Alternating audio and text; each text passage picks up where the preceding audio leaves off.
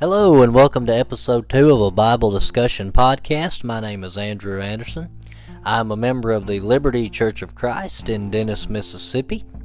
And if you would ever like to stop by, or maybe if you live in the area and you come across this podcast and maybe you're just curious about us, be sure and stop by. We have services at 7 o'clock on Wednesday nights and Bible class on Sunday mornings at 9 a.m. and then at 10 worship services and then at 6 o'clock on Sunday nights. Y'all be sure and stop by. We would love to see you. We'd definitely love to have you for have you visit and get to meet you. Y'all have a good one, and I hope you enjoy the episode on baptism.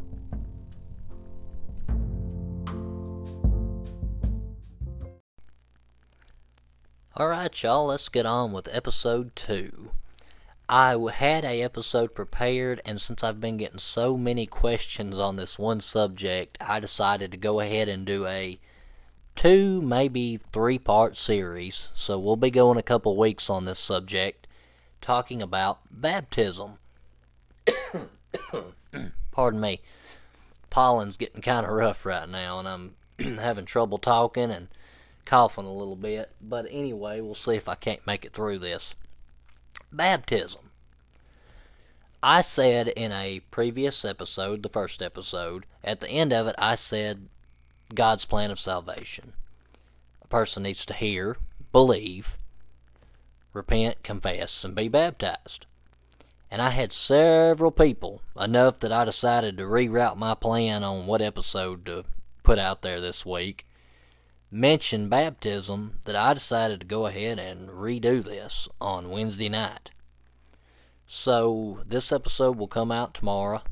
I may try to get it up tonight, but it will sure be on there tomorrow. And I just want to point out a few things in this first episode in the series on baptism. So, most people that sent me a message made the comment that baptism was not essential for salvation. Most people said things like grace was all we needed, belief was all we needed. And I'm not denying that at all. Because you know what? We do need belief. We do need God's grace. Because without either one of those, you're not going to be saved. You're not going to get to heaven. But let me put it to you like this if you believe in Jesus, you believe what the Bible says about Jesus, what he's done, who he is, then grace comes into play there. Now, grace is a gift. It's something that God gives to us. But look at it like this. If I tell you that I'm going to give you this Bible that I have right here in my hand, if I tell you I'm going to give you this Bible, but, and I tell you it's completely free, that this is yours, I'm giving it to you, and no strings attached, and then I say, just walk over here and get it out of my hand. Would you consider that a work? Or would you just consider that part of what you had to do to get that gift? it's the same thing with baptism. Baptism is just walking to get that gift. We're going over there to get that gift that God is allowing us to have. Now, I'm going to read a couple verses here just to kind of set the stage for this series of lessons that we're going to do. Now, we all know that in the Old Testament, you had the Jews that were following the old law, and they were, you know, doing animal sacrifices. They were doing everything they had to do to keep the old law. Well, let's go to the book of Acts, which can also be called the book of conversions. Now, in the book of Acts, there's one thing that I've noticed, and if you study it really hard, you'll notice this too. you will never see a point in the book of Acts where God tells a alien sinner, a person that's not a Christian, that they need to pray for forgiveness.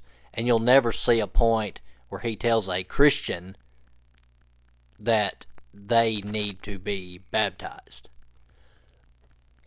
now, what I'm saying that for is because if they're a Christian, they've already been baptized, and that's something that we see throughout the book of Acts. a lot of people try and read, let's just say, First and Second Corinthians or Ephesians and all those books before they read the book of Acts, or they pull verses from Ephesians and First, or Second Corinthians and First Timothy, and then they try to use that as a proof and say, well, see, this says you don't have to be baptized. He didn't say that to those people. But the truth of the matter is that those people he's talking to in those books, they've been baptized in the book of Acts, the book that came beforehand. So you have got to get a hold on the book of Acts. In my opinion, it's one of the most important books in the entire Bible. You see the church coming to be. You see how it's supposed to be done in this New Testament age that we live in. A lot of people in certain religious groups like to talk about the end times. We've been in the end times since Jesus ascended to heaven. So, Acts is our blueprint. It's what we need to look at, how we need to know, all right, this is how a person is saved. So we're going to start out and we're going to look at Acts 238. Some of you probably knew I was going to go here. Now, the first gospel sermon has been preached, and he's what Peter's pretty much telling these people, these Jews, is look, y'all just killed Jesus. Now, I'm paraphrasing here for a second. Y'all just killed Jesus. You killed God's Son. You hung him up on that cross. He's dead, and he was in that tomb and he raised up again. He's really God's son. And you know what they said? Acts 2:38. And Peter said to them, Repent and be baptized, every one of you, in the name of Jesus Christ for the forgiveness of your sins, and you will receive the gift of the Holy Spirit. I should have read verse 37 first. I apologize. In verse 37, now when they heard this they were cut to the heart, and said to Peter and the rest of the apostles, Brothers, what shall we do? So these people just heard that about what they'd done to God's Son, to Jesus, and they said, What do we need to do? We killed God's Son. This is a terrible thing. I can't believe we've done this. Peter, what can we do? And Peter says, Repent and be baptized, every one of you, in the name of Jesus Christ for the forgiveness of your sins, and you will receive the gift of the Holy Spirit. I want you to look at it this way. Remember, I said hear, believe, repent, confess, be baptized. These people just heard the first gospel sermon, so they've heard. They believed that Jesus was who Jesus claimed to be, who the apostles are saying he was and they are confessing that Jesus is the Son of God by saying this. They realize what's going on. And then Peter says, You need to repent and be baptized. That's that's what's left. That's the steps that are left. So that is a perfect roundabout way to get into what needs to be done, in my opinion. Now I want to go over to Romans chapter 6 real quick and we'll shoot through that and then we'll end this first study on baptism. Romans chapter 6. What shall we say then? And this is Paul and he's writing a letter to the Christians that live in Rome. What shall we say then? Are we to continue in sin that grace may abound?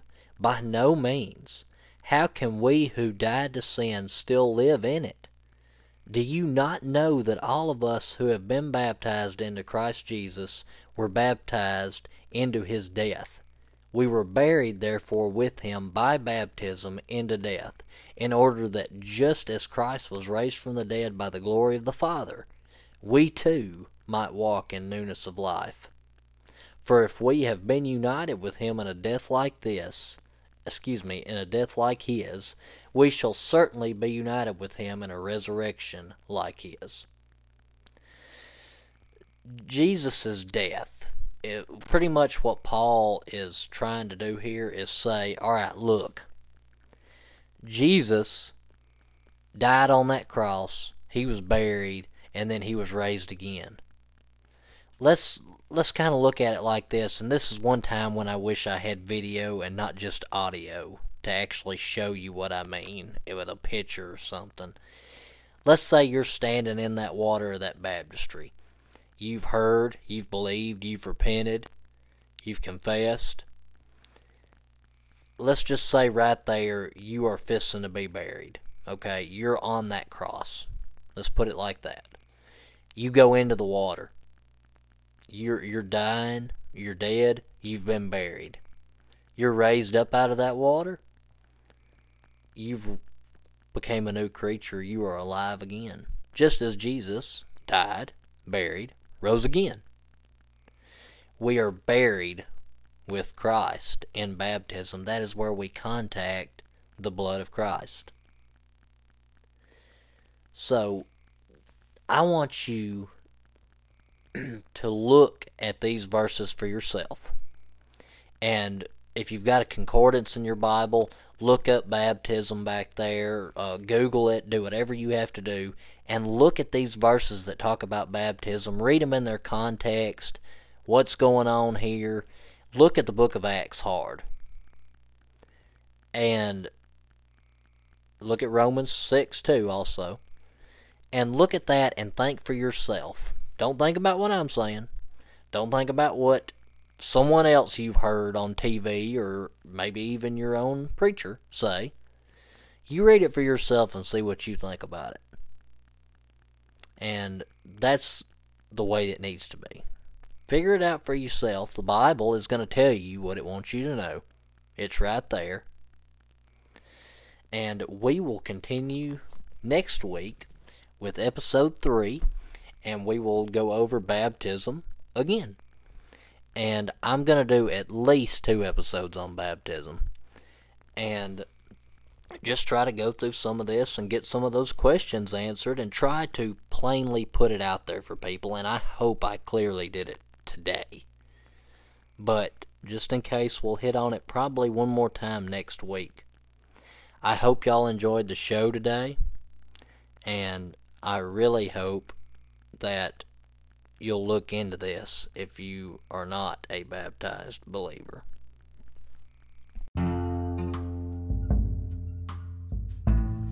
Thank y'all for listening to episode two of a Bible discussion podcast. We discussed baptism today, and before I end, I'm going to go ahead and say it one more time God's plan of salvation. Hear the Word of God. Believe repent, confess, and be baptized. Live faithfully. That's what you have to do to be saved, y'all. And I would urge you to look that up for yourself and study your Bible as much as possible. I appreciate y'all listening and have a good week.